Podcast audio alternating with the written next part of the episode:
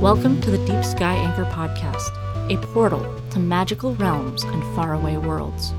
I'm Mary E. Lowd, the author and narrator of this podcast. Today's story is Hidden Feelings, a science fiction story originally published in Daily Science Fiction. Enjoy. The spines on Celicia's neck twitched, but she kept them from extending into a thorny display of her anger. The spaceship captain wanted the boxes of robot arms on his cargo deck rearranged yet again. If he'd explained himself clearly in the first place, it would have saved so much time.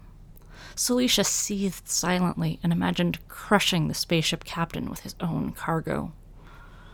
Wow, the captain sure got on your nerves, Malcolm said. You looked like you wanted to tear his head off.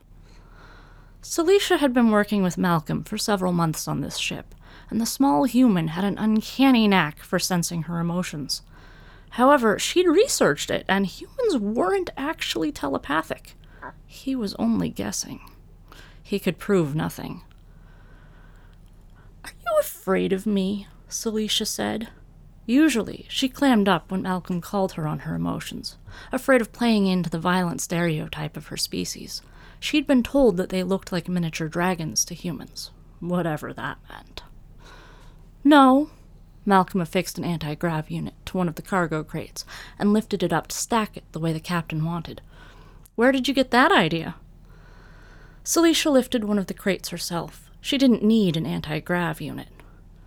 You're always telling me about these violent images you have of me snapping necks, breaking arms. She didn't stop her voice from hissing in the way humans found so disconcerting.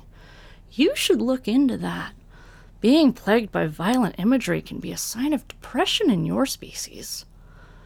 At the word depression, a small, round Medibot came flying over.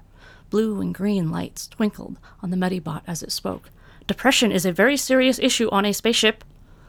I'm not depressed, Malcolm glared at Celicia. You are plagued by violent images? Blue and yellow twinkly light this time. Apparently, the Medibot had heard more than the word depression. He told me that he was picturing the captain being decapitated, Celicia offered helpfully.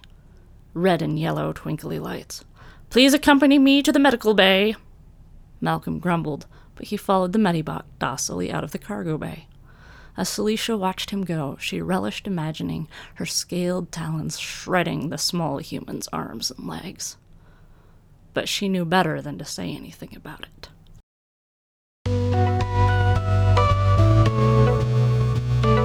Thank you for listening to the Deep Sky Anchor podcast. I'm Mary E. Lowd, and this has been Hidden Feelings. Tune in next time for another portal to another world.